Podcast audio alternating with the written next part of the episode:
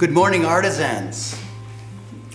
Lessons in Love, a study of 1 John, people of the lie. The Mennonite Brethren writer Rudy Wiebe, in his novel My Lovely Enemy, at one point chronicles a Jesus visitation with a Mennonite English professor in the library stacks at the University of Alberta. The narrative states that the reason for the conversation the two of them are having is to discuss genital sex in light of an affair the professor is currently engaged in, all of which is in significant incongruity in the professor's life in view of his stated beliefs and expected behavior.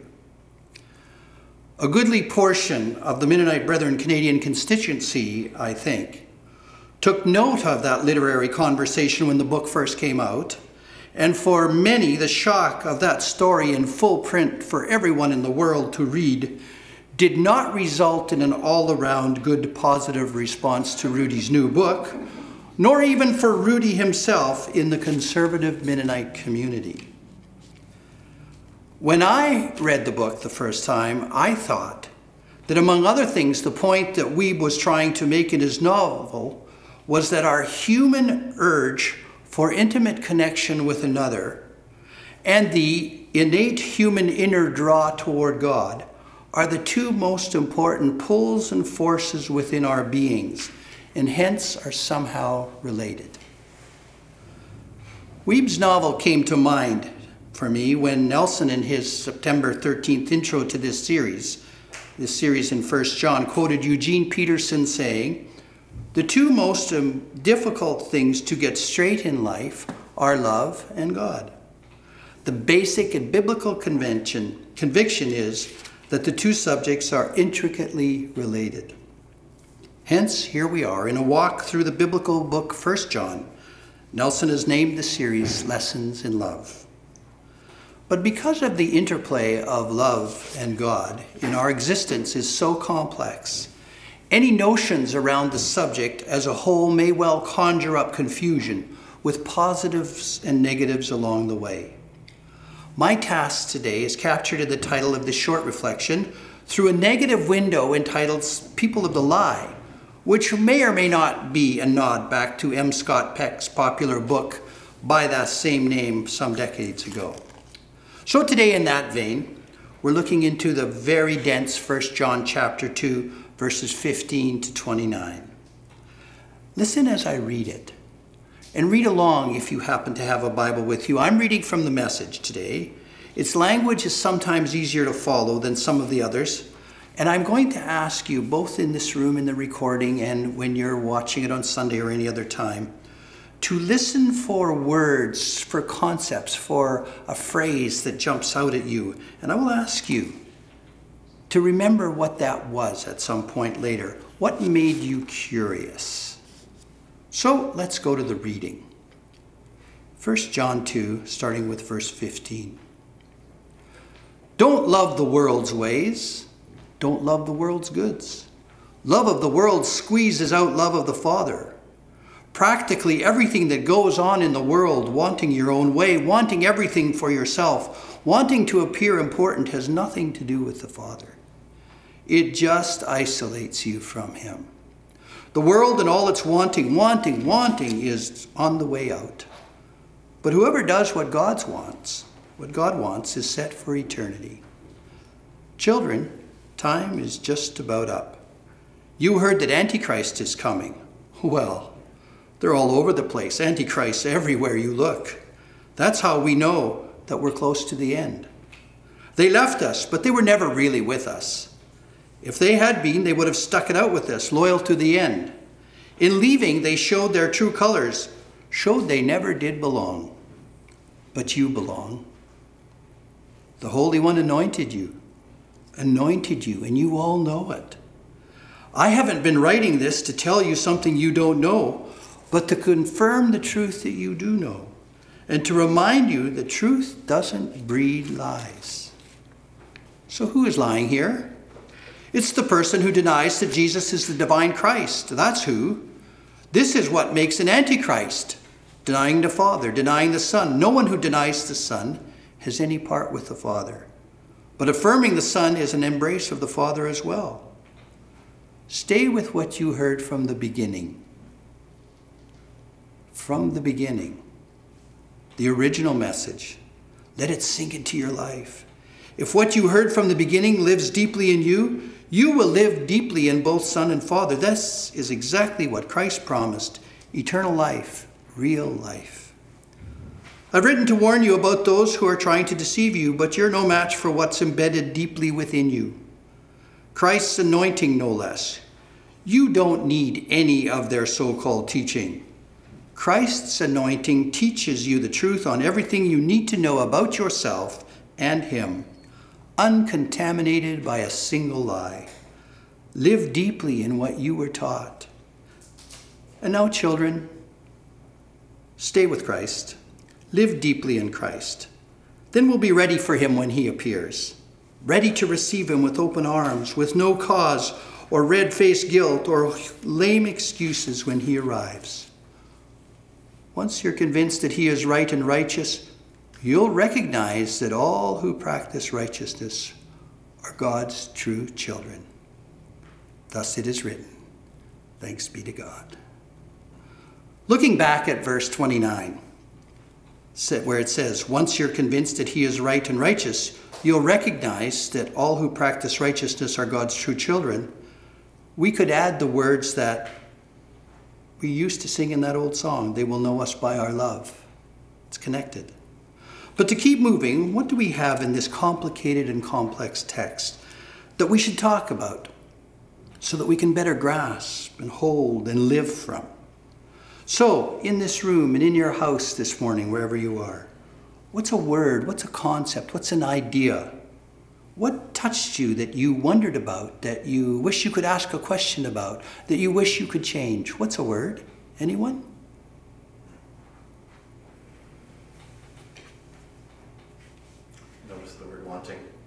Wanting, wanting, wanting, wanting, keeps replace, re- repeating it. It's easy to feel that we are trapped in a split, in a divided, a bifurcated world. Young, old, COVID, pre COVID, straight, gay, body, spirit, sacred, profane, lies, truth. We so often feel torn pressured from one side or the other, and both it's should we, shouldn't we? Yes, no, today, tomorrow. I think John, the writer of this text, whichever one of the many Johns we met in the New Testament he might have been, is actually speaking to life's plethora of juxtapositions. Here's what I found stepped out at me reading this text over and over. You may well have seen and heard and felt other things, and your stirrings would be just as valid as mine are. Let me assure you that Scripture is made up of layers and layers and layers of insight and knowledge and guidance. And I will run past you a number of words in the next few minutes that you probably noticed in the reading. But you can explore the ones I missed in your own study and even get back to me in an email or a text if you wish. Conversation on these things is always welcome, 24 hours a day. One, then, we can focus on and be principally consumed by all in our world that is available to us. Wanting, wanting, wanting so much that is seemingly within reach. But our text tells us, but maybe not. And if they are, they aren't what they appear. Or we can primarily focus on what God wants us. And of God, we can be sure. John warns us right up front that much of the wanting can very well make us children of the lie. And what's more, can isolate us, cut us off from God. He more than intimates with the understanding encouragement that it's not an equal battle. The world's enticements are vapid, empty attractions. Secondly, in our world, there are antichrists serious distractions, speaking lies and deceptions in our ears on the one hand, and Eugene Peterson uses the singular and the plural text. But on the other hand, there is Jesus, the divine Christ, adds John. And the Antichrist ran, Jesus is here. And over and over against these lies bombarding us, he reminds us, he says that even us have been anointed. Anointed. Spiritually daubed with truth, painted with the knowledge of what is right. We don't understand anointment in this day and age, or we don't experience it. The pouring of oil on the head, and we have that wonderful image in the, in the Psalms of the oil running down the face and we don't understand the beauty of it and the depth of it. But it's profound and it never, in its own mysterious way, leaves the person. We are not being, we've not been thrown helter skelter into the deep pool of our human existence without a paddle or a way to swim. In the first place, besides being anointed, we were made in the image of God. We find that evidence all over the scripture. We're all chips off the old block, so to speak. And I hope that doesn't sound blasphemous. That revealed concept is meant to remind us of our reality and worth in God's eyes. Every one of us is God's favorite child. God can pull that off. Even the world, whilst it is rampant with temptation to grasp for what's less, cheap imitations and counterfeit promises and lies, also contains in our living God his being and nature revealed for all of us to see, and we live betwixt and between those two. Romans 1 19 and 20 says, For what can be known about God is plain to them, us, because God has shown it. Ever since the creation of the world, his eternal power and divine nature, invisible though they are, have been understood and seen through the things he has made. So they, we are without excuse. And John doesn't just stay with our inherent mystically inner knowledge. He reminds his listeners then and now that on top of the natural le- learning we have been afforded living in this globe, we have been taught in the meantime, those of us who have been in places such we are in today, we have heard of him, all of which has reinforced the pre existence inner knowing that we have been carrying by virtue of our spiritual inheritance, our godly DNA. And that's what is rubbed off on us, like pollen on a bee in the natural context of our living. The evidence on the God side of our living room is piled up to our spiritual ceiling, to the roof with truth. On the other side of what our humanness can be drawn to is, in, in all its delicious ways, is barely as high as the baseboards, and it is rife with lies. There should be no comparing of the opposites of the bifurcation we are standing between in our world of two kingdoms. We belong to God fight down, fight back the deception, the lies that shout that Jesus and what living in Him means is not everything we need. John reminds us that Jesus is embedded in us. Breathe Him in and breathe Him out deeply. Live deeply in Christ, he says. Reach out reach in, reach up to the mystery of truth. Our God, who is love, in whom we see most clearly in Jesus. And in Christ, then, we become God's love personified and lived out. What do we get when we live deeply in Christ, breathing Him in and breathing Him out? How do we do this thing called living deeply in Him and standing against all the calls and desires of pull pulls appearing to be sweet fruit and good sense and easy living, yet beset with lies and distractions from our abundant living in Christ. John says, Don't go grasping for no thing else. It's a star that flames out, it's a sun that goes down, it's a rain that's dry, it's a fire that doesn't burn that catches our eye, that dazzles our brain, that loosens our will, and squelches our good sense, and the quiet voice of the minding Holy Spirit. We are so smart. We can be so foolish. Weeks ago, when it became apparent to Canadians that some of our leaders had made a significant misstep, had not anticipated consequences in certain meetings, a CBC reporter asked on the nightly news, Were there no adults in the room? That's us. When I was a somewhat rascalian boy, from ages 12 to 15 or so, some would say stretched on both ends of that considerably. My tendencies weren't conducive to an always easy journey with my overly protective immigrant parents. I was often asked two questions at the end of the day or even partly through. Have you taken leave of your senses? Well, yes, I guess. And what were you thinking? Well, I wasn't, to be honest.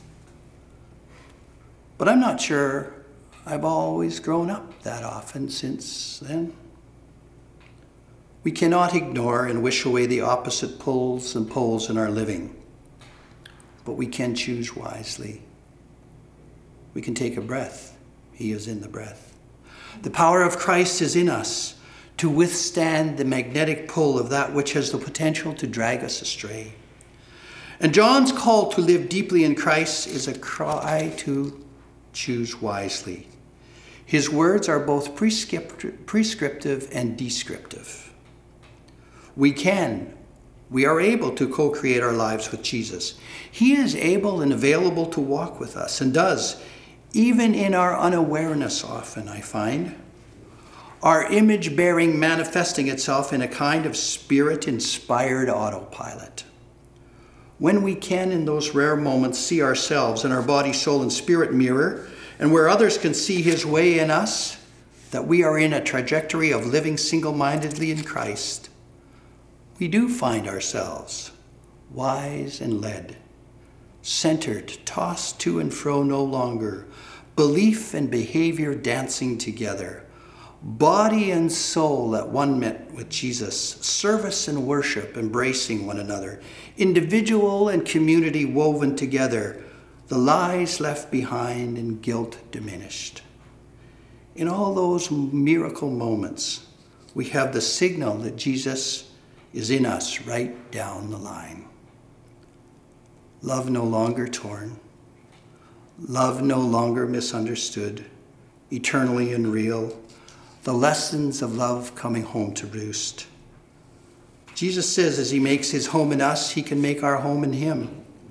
The notion of home, metaphorically and in reality, is as Henri Nouwen has said it is, quote, that place or space where we don't have to be afraid but can let go of our defenses and be free, free from worries, free from tension, free from pressure, home where we can laugh and cry, embrace and dance, sleep long and dream quietly, eat, read, play, watch the fire, listen to music, and be with a friend. Home where we can rest and be healed in the house of love.